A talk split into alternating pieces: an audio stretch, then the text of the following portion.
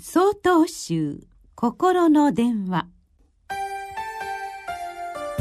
今週は「応援の言葉」と題して北海道永禅寺斎藤隆明さんのお話です。スポーツ観戦に欠かせないのが選手への応援です。特に国際的な大会になると熱狂的なファンで盛り上がります。もし観客が一人もいない会場で試合をしたら選手のモチベーションも大きく下がってしまうでしょう。選手と観客と両者がいて初めて試合が成り立っていると言っても過言ではありません。私は中学生の頃プロレスが好きで地元で試合がある時は必ず観戦に行きました。そして応援する選手の勝敗で一喜一憂し選手と自分とが一体となっているのを感じました。そしてこの応援はスポーツだけではありません。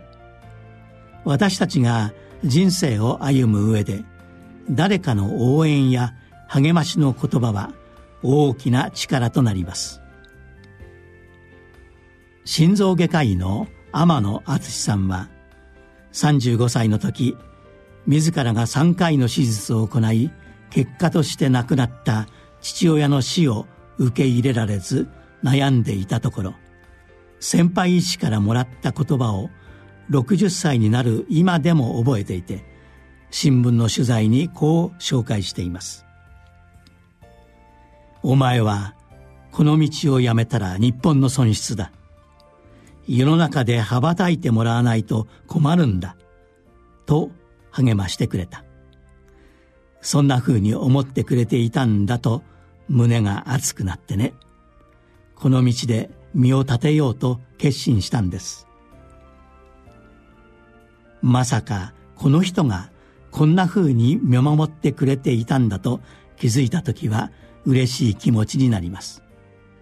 誰も自分のことを認めてくれない。また褒めてくれなくて落ち込んでしまうことがあってもどこかで誰かが必ず見守ってくれている。そして陰ながら応援してくれている。そう思うだけで人は元気をもらいたくましく生きていけるのではないでしょうか。最後に今この電話をお聞きの皆様の中で辛い思いをし悩み苦しんでいる方がいらっしゃいましたなら応援の言葉をかけさせてください。